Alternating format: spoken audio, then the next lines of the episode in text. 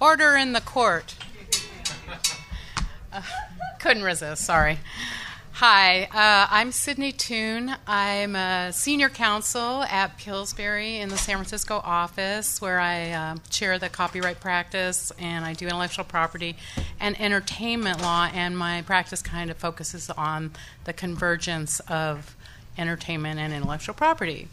And um, on my left is uh, Professor David Nimmer, Mr. David Nimmer, or David, depending on uh, what you want to call him. And David is in the LA office of Irell & Manella. And he's also the author of a treatise you may have heard of, Nimmer on Copyright. Um, and our full bios are in the materials, so we're not going to take any time um, introducing ourselves in any greater detail, but you can check us out. So, in thinking about what we wanted to do, I'm just going to give you a little roadmap. We're going to start by talking about um, I started thinking about what, what would be helpful to this crowd, what would be of the most interest, rather than just a standard, you know, hot topics, recent cases in copyrights. And so I was thinking about what kind of issues my clients in this space often ask me about. So I'm going to be addressing, well, first we're going to start with Professor uh, Nimmer is going to talk about a very significant recent uh, case on appropriation art, a big copyright case. And then I'm going to be talking about um, sort of the issues surrounding uses of music um, in this converged space, maybe some of the less obvious ones. And then um, David is going to be talking about the sampling cases so we can make some sense out of uh, sampling. And then I'm going to end with a discussion of sort of uh, what you can do to protect yourself, no matter what side of the equation you're on here, just some different practical things about how to protect your rights or how to keep from infringing rights, or if you do, how to minimize your harm. Okay, so with that introduction, we're going to start with David. Take it away. Good. Well, first, let's react to what we just heard. I think a number of people were uh, in this hall beforehand, so there was a very pregnant issue that was raised, and I'd like to address it. And Cydney, maybe you'd like to address anything else that was that came out of the previous panel. Question is about pre 72 works.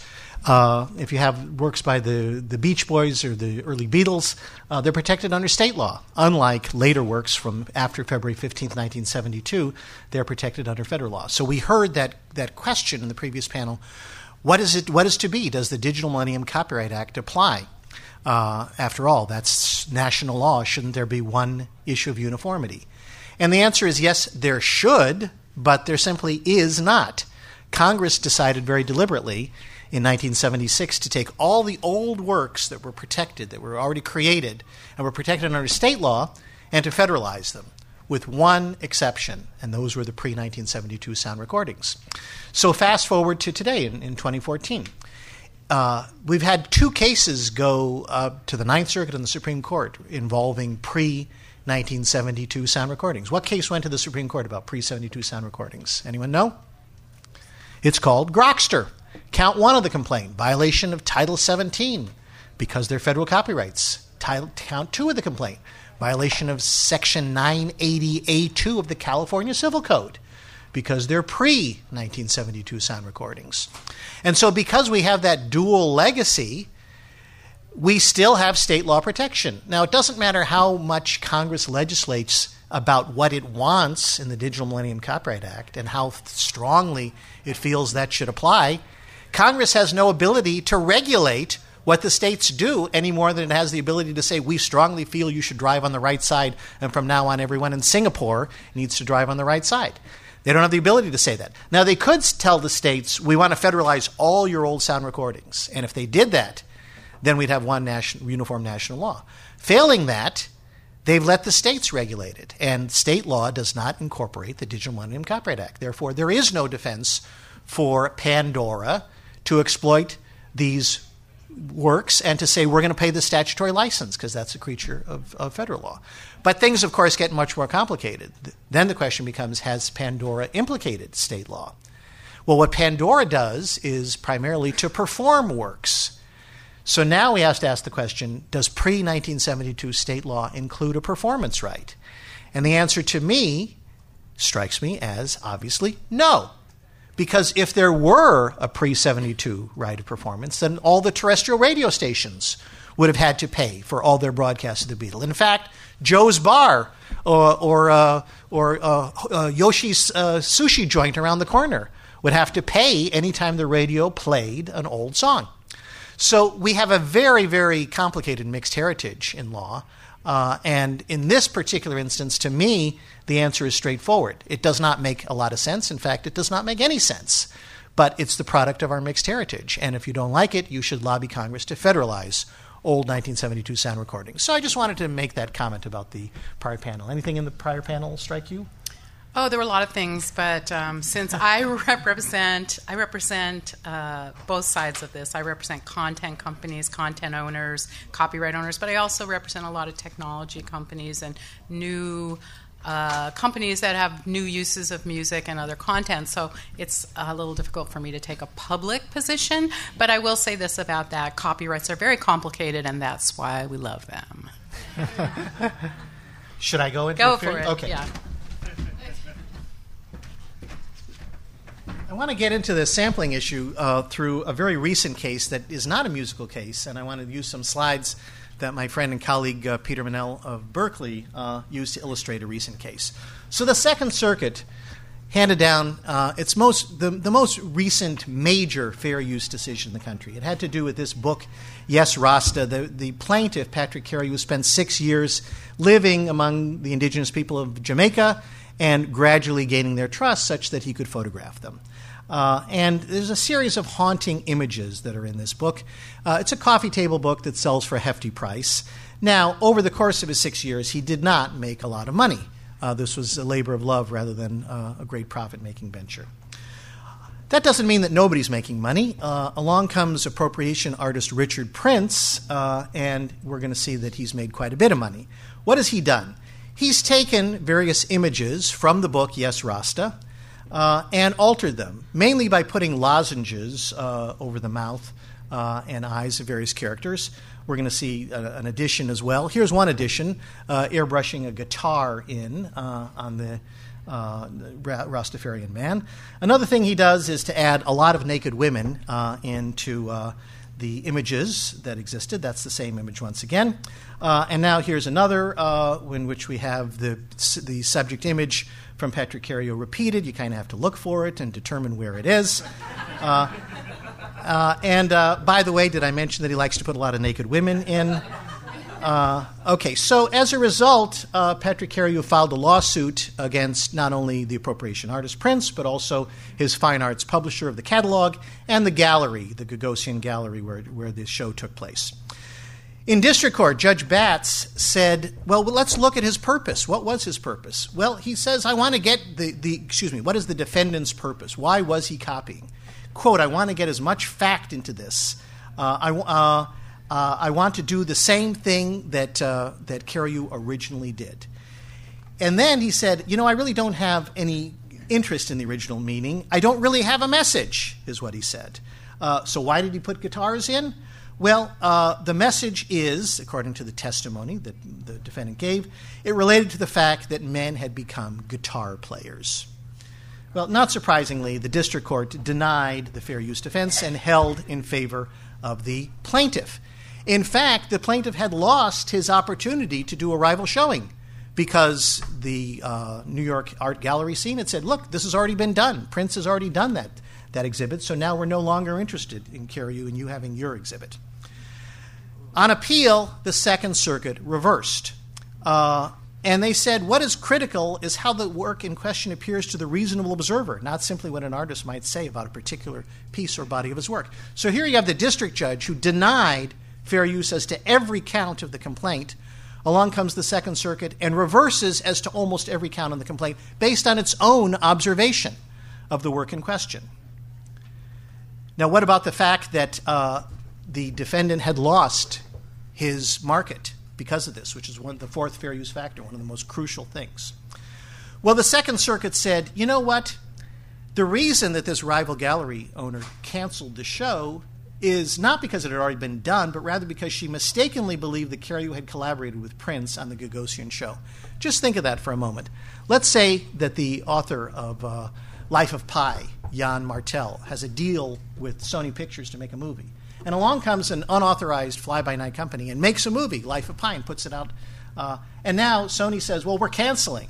Well, according to the Second Circuit, if they canceled in the mistaken belief that it was already authorized, oh, no harm, no foul. Uh, you know, that's, that's not a problem. That's not an effect on the potential market. Well, that's the reasoning of the Second Circuit in this case. So I want to ask you, the esteemed members of the audience, here we have two of the actual uses. Here's plaintiff's photograph that was taken. Fair use one, it was re- re- replicated four times. Fair use two was replicated two times. So here's your quiz. According to the Second Circuit in its decision, summarily reversing almost every count, but not quite every count, What's true is you, who wants to vote only one is fair as a matter of law, or who wants to vote only two is fair, or neither is fair, or both are fair. Who wants to vote only one is fair as a matter of law? Raise your hand high. Nope. How, who wants to say only two is fair? Nobody. Who wants to say neither is fair? Okay. Who wants to say both is fair? Well, I'm with you because I would not have voted for number two, but that's what the Second Circuit decided without any rationale at all. So it's an extremely broad look at fair use which I find rather incomprehensible. But what I find even worse is, and most amazing, is the following. The images that I put up for you came from the appendix to the opinion.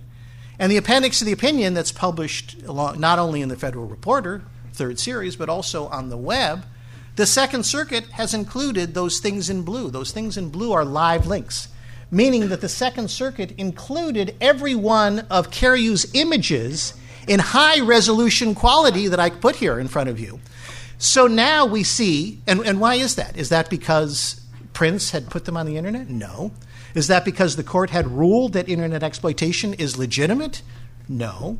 It's because the Second Circuit took it upon itself to punish Mr. Cariou for bringing a cause of action for copyright infringement by expropriating all of his art and putting it onto the internet. Uh, I don't really agree with this ruling. Uh, but I wonder why the, the court ruled that way. Uh, well, to my mind, the, the key is that uh, the court forgot to go back to the verse in Leviticus 19:15, uh, which says, you know what?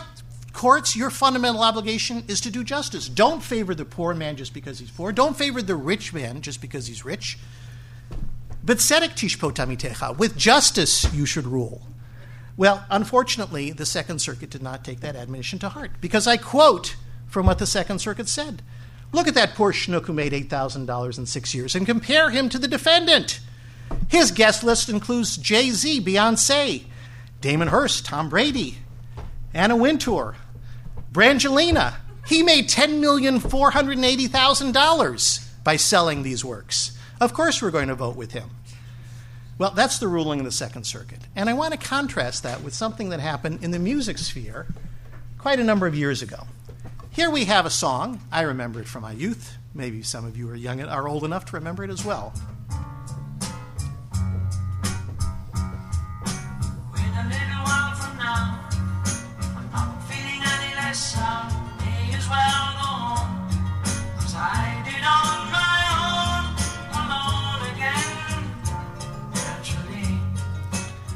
Okay, kind of a forgettable tune. Uh, but in any event, Biz Markie, one of the early uh, rappers, uh, decided to use it, and I have a very truncated portion. You have to listen for a minute and 45 seconds before you're going to hear this port, this portion. But if you did listen the whole way, you'd get to this.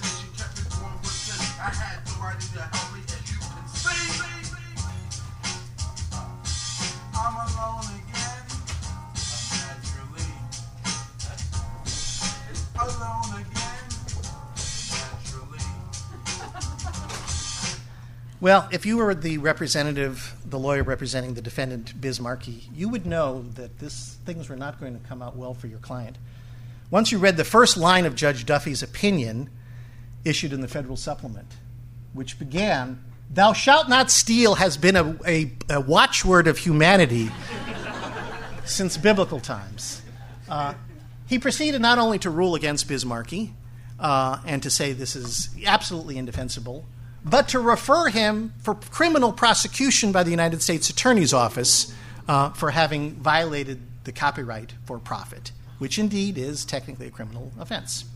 So the gyration in the law that we've seen is just about as well, 180 degrees does not even begin to, to encapsulate it. On the one hand, we have someone who, at the at the outset of the sampling era, took a little bit. Didn't even copy it exactly. He just did his own version that sounded quite a bit like it.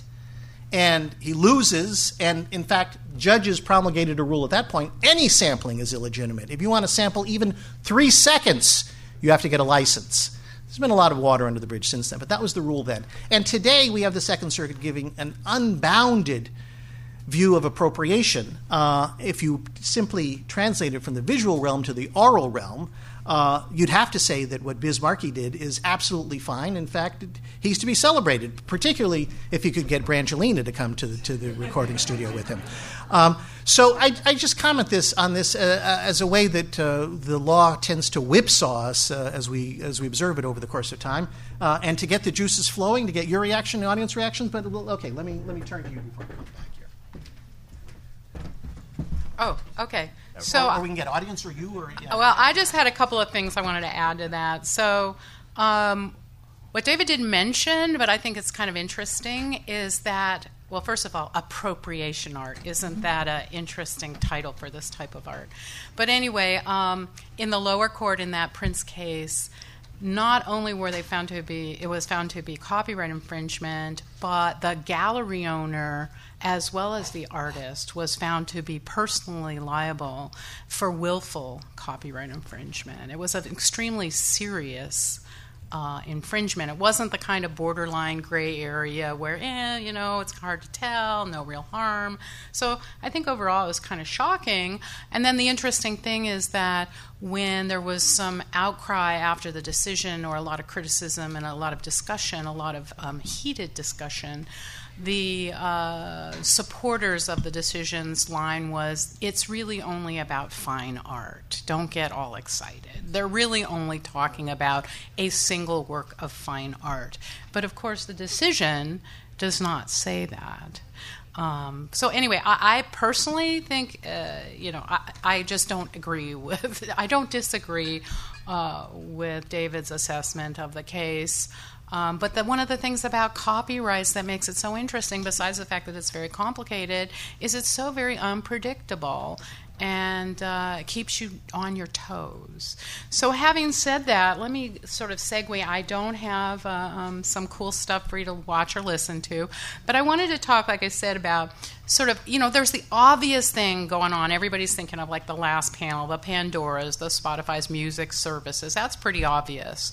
But what I'm seeing a lot, and I'm sure you're dealing with a lot too, are a lot of other ancillary uses of music and other types of copyrighted works in connection with um, this intersection of technology and music.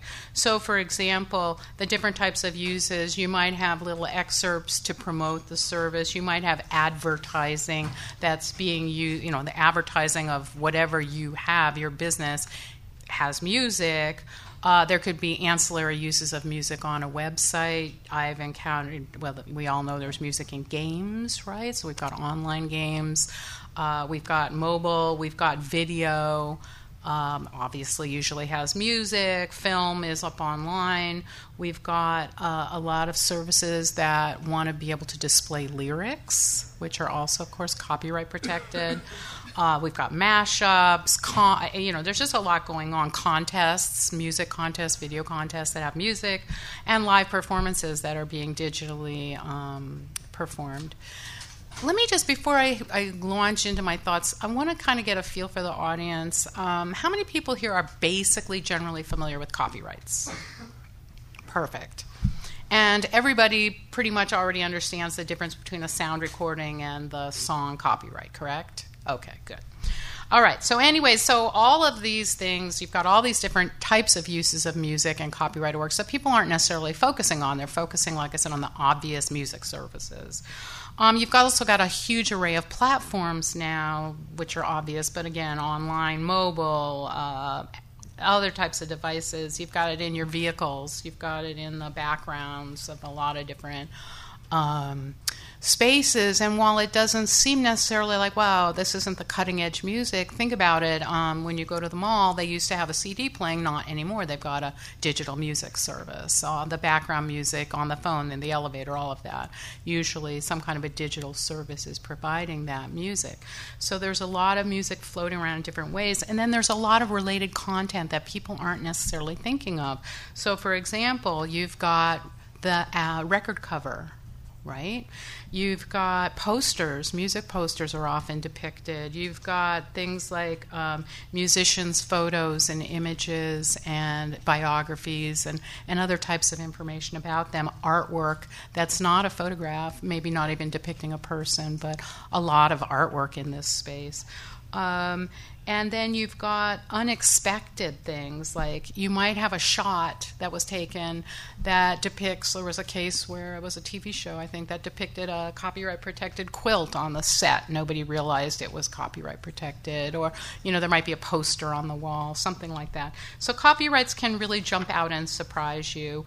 So I'm going to just go really quickly through some of the issues that I, I deal with a lot with clients. They come to me a lot with these questions and I think it's helpful to kind of buzz through them quickly so, first of all, they'll say, well, is it fair use? This is fair use, right?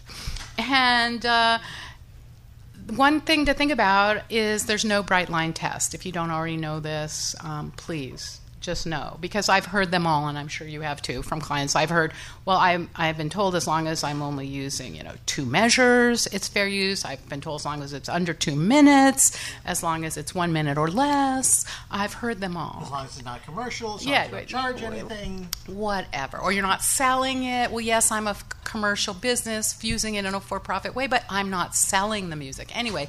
So the point is, there's no bright line test it's a four part statutory balancing test. You have to work through all four factors each time. It's subjective, it's difficult to predict, and virtually every copyright case begins by the court saying, each copyright case turns on its own unique facts, which is copyright shorthand for the court saying, "I'll do whatever I want in this case, and I don't care what other cases you cite to me. They're, they're not. I'm not bound by them."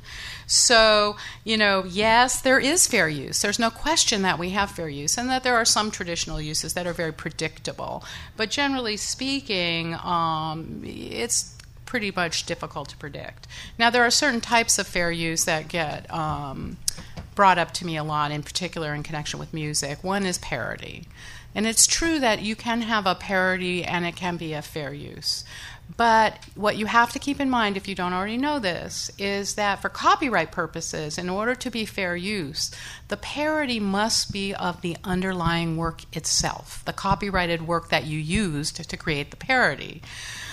A lot of people don't know this. I get this all the time from clients. Oh, look at this parody we created. It's fair use, right? And I'll look at it, and it's actually they're parodying themselves or they're making a parody about some political issue. So that is not the kind of parody that's fair use under copyright law. Um, sampling is another uh, area of uh, people want to talk about fair use a lot, and David's going to cover that a lot, so I'm not going to talk about it very much, except to say keep in mind if someone is asking you about um, sampling or you're considering sampling, there are many cases that have held that sampling is a copyright infringement, even if it's only a few seconds. And even if the digital music has been altered to the point where it is completely unrecognizable. So, this is something you should look at very carefully before you uh, proceed without permission. Uh, thumbnail images is another one that's very big because you'll you'll find a lot of services you can search and they'll give you the little image of the poster, the artist, the album cover, the festival, whatever it is. And of course, thumbnail images have been found to be fair use in a few instances. So we know from the Perfect 10 case, thank you, Adult Entertainment, for making the law of the internet. Um, we know that it, a thumbnail, which is an image uh, from an image search, so it's just showing you what the search results are is considered fair use. But if you click on the link and go to the full size image, that is not necessarily fair use.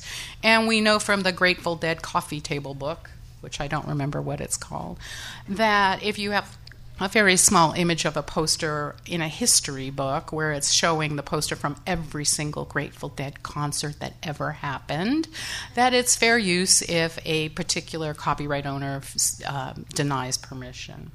So, anyway, so fair use, maybe, maybe not. It's complicated. Be careful. Um, is it in the public domain? Okay, so a lot of people don't know this, and most people, most of my clients laugh at me when I say, but I still think it's important to know, if you don't know, that any copyrighted work that was first published in the U.S. before 1923 is in the public domain. You don't have to calculate any further. You don't have to look at whether it was renewed, what happened, was there published without a notice, none of these complicated issues. So it may be that you can use old music when you are interested in doing something where you can't or don't want to get permission or a license. Something to think about. Um, you know, there is quite a bit of old content. So another set of issues, there's a sort of a bundle of issues um, about right of publicity. It's not exactly copyrights, but it's so highly related. I find they come up a lot, and that's why I want to mention it briefly. By the way, you'll see me checking my device here. I am not looking at my emails. I'm keeping track of the clock.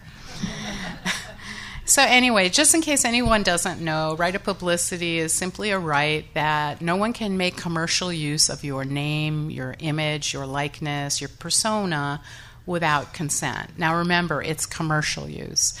And there's no federal law on point, so it's governed by state law. It's a mess in the sense there's a lot of different state laws. They're not uniform, they vary quite a bit. Uh, generally speaking, California has the strongest law for obvious reasons. New York also is very strong but different. So if you're if you're have right of publicity in New York and you die, your heirs are out of luck. It's not posthumous there. In California, it's protected for um, a long time. Anyway, so right of publicity is something you have to think about because if there is someone who is personally identifiable depicted in, on the album cover that you're showing, in your description, you're using their name, if you've got a little blurb about their bio, anything like that, is potentially uh, infraction, a violation of the person's right of publicity. Maybe not. It's hard to say. Yeah, do you have a question? Sorry, is there a, is there a public persona, private persona distinction there?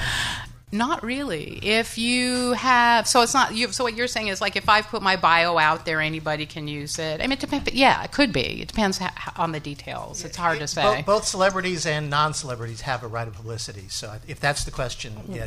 Uh, well, that depends on the state. Okay, right. Under California law. Under and, California and, law. And Tennessee law, which is the most restrictive because of Elvis Presley. Uh, uh, get, get, got a lot of suits there. So right. in most states, yeah, the, everybody has a right of publicity. But um, so, but they don't usually want to put me on their ad, you know, coffee can or whatever. But there was that Folgers Choice guy. He lived in Canada, and his friend came back from vacation and said, "Hey, I saw your picture on this coffee can. Can you believe it? Did you know?" And he said, "No." It had he had done some modeling when he was very young, and Taster's Choice had been using his picture without permission on their packaging for over 20 years and he recovered millions of dollars in settlement. So uh, you know he was doing okay. But well, it depends on the circumstances. But generally speaking, what you would have there is a pretty informal form of license. It's a license, but it doesn't have money terms. So, with unless it says it's not terminable, then yes, she could terminate the license because there's nothing in there that stops her from terminating. Right? Unless you had relied on it to your detriment, in which case there might be something called estoppel. Right. So, So it depends a- on the circumstances. But that's not a. That's a, like you know. There's this whole uh, bundle of stuff, but generally speaking, you'd have a license, but it would be a terminable license, and that's the problem with um, having your permission be informal because you don't know the terms. So, you know, and, and also you can have an implied in fact license. If somebody provides their picture or knows you're going to be doing something and you do it and they don't object, that's a, an implied in fact license, but again, it has no terms. So, you know, there can be a lot of disputes over what's allowed and what's not. And, oh, we've got a, yeah. If I take a photo of you, is it, if I take a, is it on? If I take a photo of you, is it necessary for me to have a contract right here on the spot to make sure that I can reuse that photo, send it off to whatever? Well, that's interesting. Okay, I'm skipping ahead to what you can do to protect yourself. That was on my, my topic list for that. So, Um, there are a lot of techniques. The number one best thing is a signed written release, well crafted signed written release that covers everything that you need it to do. But sometimes the client, sometimes people will say, I just simply can't do that. Here's why. You know, there's various reasons. And there's a lot of techniques you can use when you don't have a well crafted signed written release. So, uh, sometimes, uh, like a man on the street interview kind of thing, you can have a video release where either the videographer reads the form of release while the camera's rolling and the person agrees on the video or audio. Uh, or perhaps they simply recite what they're going to do and then uh, the person agrees sometimes there's signage, like you go to an event like this and they say we're filming. Uh, you, by coming in this room, you're agreeing that we can use it for this, that, and the other thing. If you do not want to be depicted, sit over in the corner over there, or maybe there's taped area. Or there might be events where you say if you do not want to be uh, filmed and posted on our website, don't come. Uh, you should look at your tickets. Often on tickets, there will be a permission to film you, and also sometimes on programs. If you go to, say, a ballet or an opera or something where there's a program handed out, sometimes there's a permission. They tell you, by being here, we're informing you that we do this, and you're giving us permission to do it. But again, that type of permission is only good for exactly what they knew. So if they know you're going to take this and you're going to use it in your brochure, but then you post it on your website, no, it's not covered by the release. So obviously, the best approach is the signed written release, but it's not always possible to do. Okay, t- now there, there was a question in the morning session about uh, termination of transfers. Uh, and, uh, and, and the, uh, the individuals on the panel had, had, no answer for it. I'm wondering, since I was not at every panel, how many people have heard today on any panel the question addressed of termination of transfer? Okay, fascinating. Oh, yes, it was? Uh, okay. Well, yeah, oh yeah, right. He asked the question, yeah, but, be, were you at a panel where it was addressed? Besides, you know, so okay, here's the question. I, I wanted to spend some time on it because this, it, yeah, last year was a crucial year. Uh, 1976, Congress decided to extend copyright terms, and it said we're going to we're going to give a longer term of protection, but we're going to let people regain their copyrights. And they chose an arbitrary figure, 35 years. The act became effective in 1978. If you do the math, that means starting in 2013, there was the ability to recapture copyrights. So, ever since 2003, the copyright world has been ready for this onslaught of litigation that was supposedly going to come in 2013. What was it going to be? It was going to be the Bruce Springsteens or name, name your recording artist of the world, was going to say, Look, I gave up my rights in 1978, or let's say Deborah Harry and the group Blondie uh, that was recording right at the time. I gave up my rights in 78. Boom, I'm taking them back. And that's essentially what the statute says. It's an Indian giver's law. It says, I gave my rights, you own them, and now I take them back. I don't have to have a reason. I don't have to pay anything. I don't have to state why. I'm simply going to reclaim my rights. So, guess what happened in, 19, in 2013 when the onslaught of litigation was scheduled? Uh, it didn't happen unless you can tell me about it. uh, I, I, don't know of every every case that's ever been filed. I didn't see it. Uh, let's let's talk about a minute what what it would be, and we can have we can have an interactive discussion about it. Um, let's say you, let's take Bruce Springsteen, and well, let's just imagine for a moment that he was making fifteen percent of the total, and he's disgruntled and says, "Look, why should I give up eighty-five percent? I want to have hundred percent of my royalties back." That's great. Problem for Bruce is if he has the right to terminate, is he the only one who has the right to terminate, or is everyone in the E Street Band? If you go to some of the the uh, the most famous recordings of all time, uh, Michael Jackson uh, and uh, Quincy Jones was the recording engineer, but there are 23 people listed as credited musicians, backup singers, engineers, etc. So let's just take round numbers. If you take 20 people and if, if all 20 of them have the right to terminate, that means that each of them gets 5%. So now we'll translate it into the Bruce, Bruce Springsteen concept. He's disgruntled that he only gets 15%. He terminates. Everyone else terminates. If there are 20 people who terminates, each of them gets 5%, and now Bruce is stuck with only 5%. So he's, he's suffered a net loss uh, by virtue of termination. So it's it's a crazy scheme that has been litigated only on occasion with respect to very narrow rights. In almost every instance, the courts refuse to uphold what Congress said. They, said, they say we simply refuse to believe that Congress intended this. We like people to stand by their contracts regardless of what Congress said, and, and, and they find ways around it. So uh, we're, we're once again living with a kind of crazy quilt. So, okay. I, I say that and I, and I ask for reactions about termination of transfer. You want to talk about termination of transfer? No. Okay, so let's let's talk about termination of transfer, and then we'll get we'll, we'll get to we'll get to your question. And, and, and yeah, Just some clarity. Um, Give him the what is that- microphone. What is it in reference to um, the song copyrights? Okay, all copyrights are subject to termination. If you're a novelist, you can you can terminate your novel copyright. If you're a composer, you can terminate your composition copyright. If you're a uh, a backup singer or or the lead singer or a guitarist, you can terminate your rights in the sound recording. Uh, Everybody Dance. It came out in '77, and since Bernard Edwards has passed away, obviously, but now Rodgers um, had assigned his copyrights to Sony ATV. And what is how would that?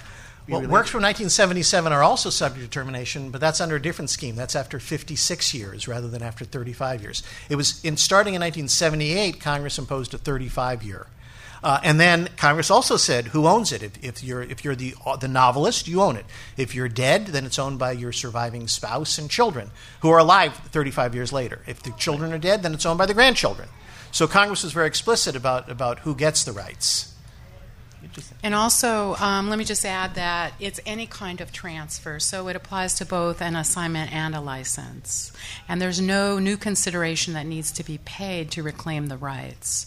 So if you purchased or um, you know paid a lot of uh, money to get the license or to uh, get the assignment of the copyrights, and someone is going to be terminating the transfer, that's a big problem. But I have to say, um, so in California, we have this a little bit of a glitchy twist of a problem, which is that there's a termination of transfer right on the one hand. On the other hand, there's this issue with statutory employees. If you're an independent contractor, if you hire independent contractors and the, there's a work made for hire clause in the agreement, and then if the employer will own the copyrights, which will always happen in work for hire agreement, then the uh, contractor is considered a statutory employee for the purposes of California law, and the employer can end up, if you get audited, having to pay a lot of back taxes for things like workers' compensation, social security, and the like.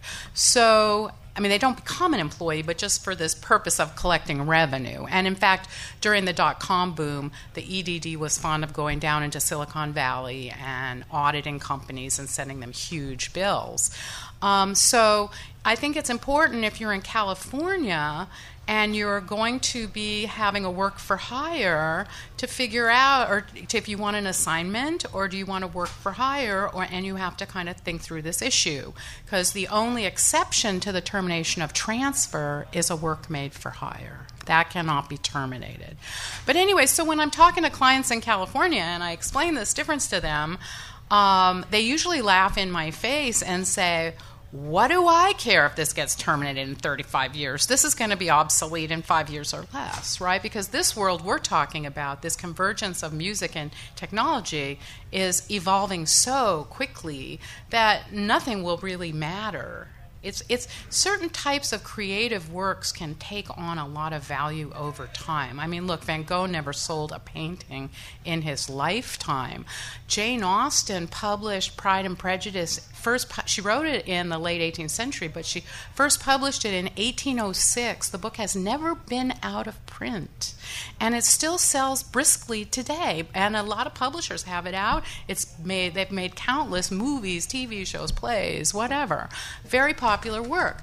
But when you're in an evolving, quickly evolving setting, then it's not as important because the value is not going to grow with the technology copyright. The technology copyright is going to be worth nothing, whether it's software or something else. So, again, if you're in California, you kind of need to weigh this, but most of the time people laugh at me when I explain the termination of transfer provision because they just don't care. Okay, good. Let's get to the, the patiently waiting questioner. Uh, this question kind of goes back uh, to something I think is possibly of relevance and interest to a lot of people in this room. You were talking about sampling as a corollary to that, an area that is really hot and growing is the remix area Right. and DJs and the popularity right. of DJs and services that are being built based on allowing DJs to upload their own mixes of other people's content and build uh, a service. And most of them say, well, I can do that because I'm protected by the DMCA. I can take it down if anybody wants me to take it down. And, you know, we talk about transformation versus a derivative work. Where do remixes fit in that spectrum of uh, is it derivative or is it transformative? And what about remixes and DJs and the sampling issue, the licensing or permission issue in, uh, in that part of the culture now?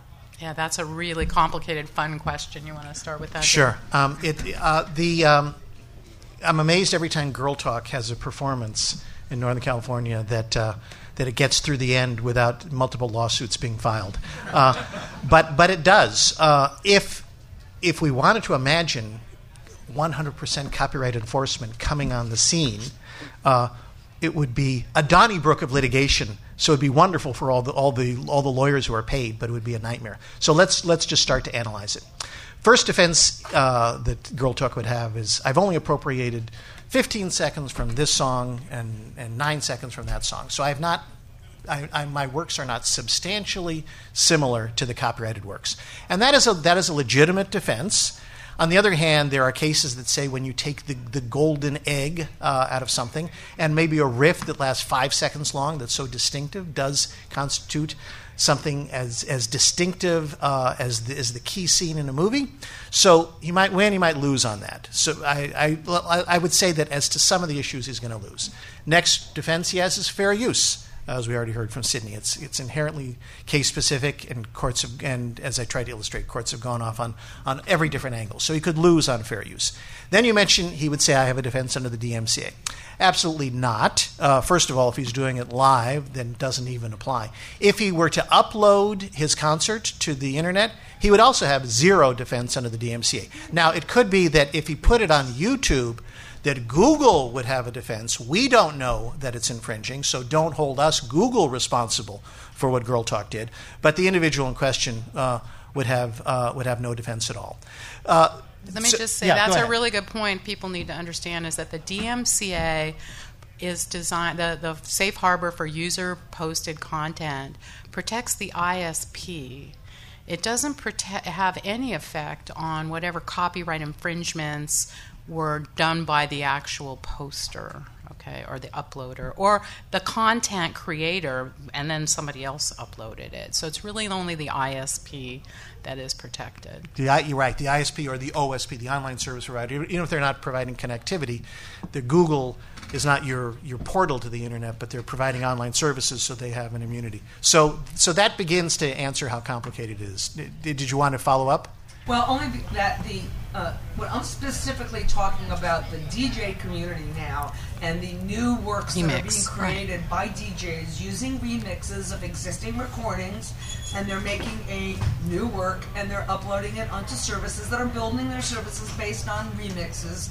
And the whole remix issue is it's a little different than the sampling. Right. Um, and I don't think uh, I don't really have an answer for my clients as to you know whether or not they can even do what I'm doing. I mean, there's there's DJs. The club DJ business is a huge business, but that's being done in a you know pu- public performance in Right. a space. The sound recording's not protected. You know they can do that. But once you start making a digital copy of it and uploading it onto a service that features DJs, that has DJs signed up to allow them to upload their their mixes, their remixes to a service. So, in my view, what this is is if you just look at a traditional copyright analysis, they're creating a derivative work with pre existing works. There's no question about it. Now, would it be a fair use? You're in a gray area here. Once again, we're in a we're in a situation where you know, I like to say uh, the law runs on small legs, short legs. And the point is, it's running really fast. It's trying so hard to catch up, but it can never catch up with what's going on in the creative world, right?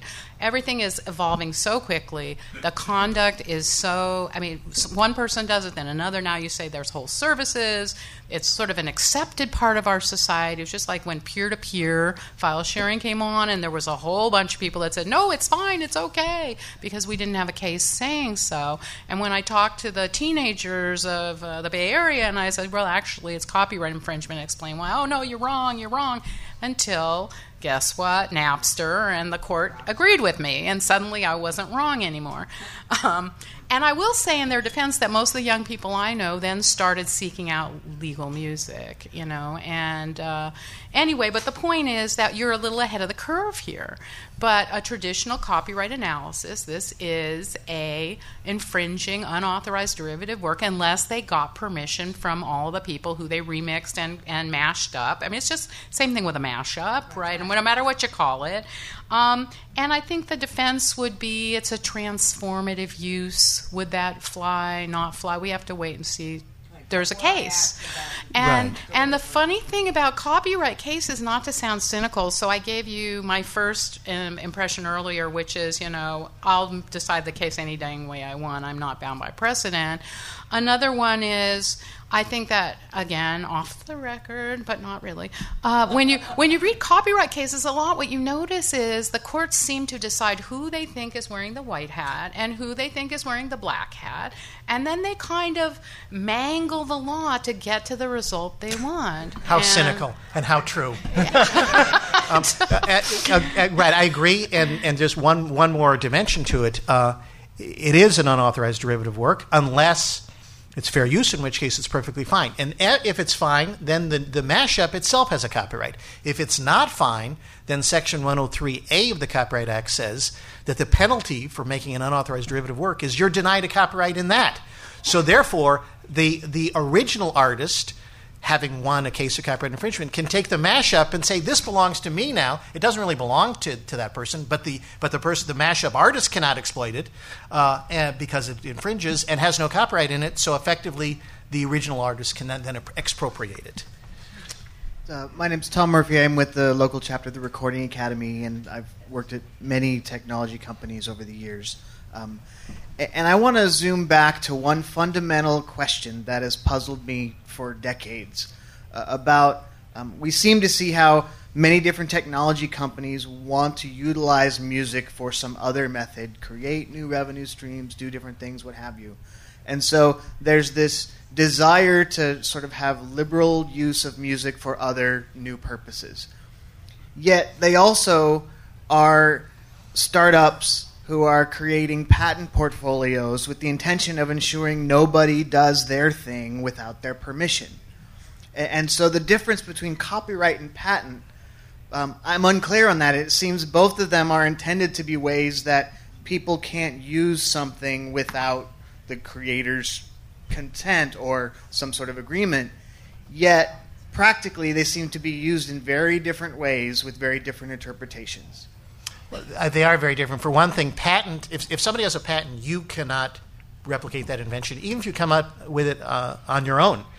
Copyright is totally different. If you come up with a tune and it happens to be strikingly similar to somebody else's tune, that's fine.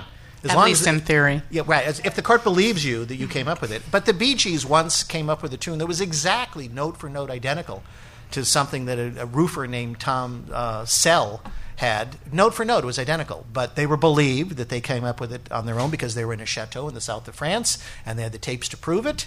Uh, it was the song "How Deep Is Your Love," uh, and the jury went against them, but it was reversed on appeal, and uh, and so so therefore, yeah, the, the Bee Gees end up winning. winning Okay, it's your resident cynic again. yes, those are very inconsistent positions because they are taking whatever position benefits them, right? So you want the patent protection, you want to protect that, but you want free use of uh, copyrighted works. So you're just going whichever way is more beneficial to you. I will illustrate how Biz Markie ended his career. Just to go, just to go to the end of the uh, of the presentation. Um, uh, his his final album was that shows shows him appearing before the judge, in which all samples have been cleared. Well, I'll tell you what, I uh, represented a uh, contemporary, really one of the leading contemporary ballet choreographers in, uh, in the world. And uh, in a copyright matter, uh, a very unfortunate copyright matter. And you will know who I'm talking about if you ever go to the ballet, and you'll notice that every title now of his ballets are followed by a copyright symbol which I think is kind of interesting. It's like his commentary on copyrights. Um, I think we have time for one or two more questions. Um, so going back to that um, uh, that incident with um, the Bee Gees, I know there was two incidences. Um, for one, George Harrison with "My Sweet Lord," and then Michael Bolton with "Love Is a Wonderful Thing" about this whole thing about subconscious infringement. Uh, I don't know what is your Yeah. opinion on that one, though. Well, I mean, uh, the, the elements of copyright infringement are one, the plaintiff owns a copyright, and two, the defendant copied it. So it has nothing to do with willfulness, intent, uh, conscious, unconscious. Uh, so the jury in the case of George Harrison, My Sweet Lord, did believe that he copied the chiffon song because there was a very unusual grace note there. Uh, and uh, yeah, the fact that it was subconscious was no defense. Michael Bolton was a completely different case. Uh, he had a song called "Love Is a Wonderful Thing," uh, and uh, uh, the he was sued because there was an old song called "Love Is a Wonderful Thing." The problem is there had been 45 songs going back to the turn of the century called "Love Is a Wonderful Thing," uh, and to me the song sounded very different. But um, uh, he, he was not charged with subconscious copying. There, he he actually. There was testimony uh, that he said, "Oh, I have all of your albums," uh, and the jury believed that and thought that he that he copied. Uh, even though, uh, to my ears, the work sounded very dissimilar. I can play them for you if you're interested. So for copying, like David said, the two elements, um, you know, they they uh, the uh, copying is can be very difficult to prove. Right, unless you walked in the room and they were at the photocopier and whatnot. It happens once in a blue moon, but not very often. And so this test was developed if they had access to the copyrighted work and substantial similarity. And so, in the really unfortunate case for George Harrison, um, basically, what they said was because it was a top 40 song that received a lot of airplay when he was growing up and whatnot, he must have heard it. And therefore, even though he didn't intend in any way to copy it, and then the musicologists compared it, and the music was very similar, uh, and so the jury for whatever reason, it could have gone the other way. They they kind of came up with this thing of we're really sorry. We know he didn't do it on purpose, and we're not saying he did it on purpose, but he heard the song, and and the judge told us that if he had access to it and it's substantially similar, then that's proof of infringement. So there was infringement. Um, I think it's a little unfortunate because if you think about it, we're all exposed to a myriad of works that we may not even be thinking about. You're walking through a subway station, right? There's a million posters. You maybe you didn't even focus on it, or the radio's on, but you may not really be listening, or you, you, the TV's on because y your spouse has it on, but you're really paying no attention to that movie, whatever reason. Just because something's ubiquitous in society doesn't mean that someone, as an individual, necessarily had access to it. So I, I personally think that was an unfortunate decision, but it is what it is. However, each copyright case turns on its own unique facts. so And- it doesn't mean it'll repeat itself. And, yeah, we're out of time, but I'll end with the following observation here. Uh, I just realized when Cydney was talking that uh, she says that you're right. Once in a blue moon, there is evidence. There's direct evidence of copying because you actually see somebody going into the studio and copying a sculpture. Okay, but I just realized that in the future, we're going to see what we just saw with Donald Sterling in terms of his rant being recorded in the living room. In the future, it's going to be people are going to be making a record of artists copying works, and then there'll be direct proof of copying. Uh, but they'll call it transformative use, and that's the magic buzzword. If you are reading a case or an article about a copyright matter and you hear the use was transformative, you automatically know they're going to find that it was okay. If you read the use was not transformative, it was not okay. You know, it's interesting because you think when you transform a work, you're creating a derivative work, so that's not what it means. But these transformative use cases have focused on it being used for a different purpose. So I'll give you one example really fast. I know we're out of time, so I'll make it really fast. But there was a case involving this service called Turnitin. Um, so what happens? High school. I don't know how old you are, but some of us we remember like actually giving our teachers our paper, but that never happens anymore. The kids all have to turn their papers in through a website, and it scans them for plagiarism. It compares them to a large database, and then um, if it approves the paper, it goes to the teacher. It sends it to the teacher. Meanwhile, it adds automatically adds every paper that's put through it into the database for future comparisons, looking for plagiarism. And so, four high school students sued, saying they infringed our copyrights. They copied our entire paper into this database, right? And we didn't want to give it to them. Now, of course, they they'd given permission. The terms of use give them permission, which is one of the things I didn't get to. But anyway, um, and what the court found was it was a transformative use because it wasn't i mean you write an essay for someone to read and think about or whatever. This was for being used so that software could use it to compare it for us in a search for plagiarism. So it's that kind of it's really a very different purpose. But of course that's not in copyright law anywhere. I mean it's not in the statute exactly. And it seems to have kind of wandered in from patents somewhat. And then what i didn't get to say about right of publicity is that somehow it did a little dance from copyrights into right of publicity. So again, these these cop, both in copyrights and right of publicity, the courts are looking at was it a transformative use, and if they want to find it was okay, that's a very helpful buzzword. So anyway, thank you. You've been a wonderful audience.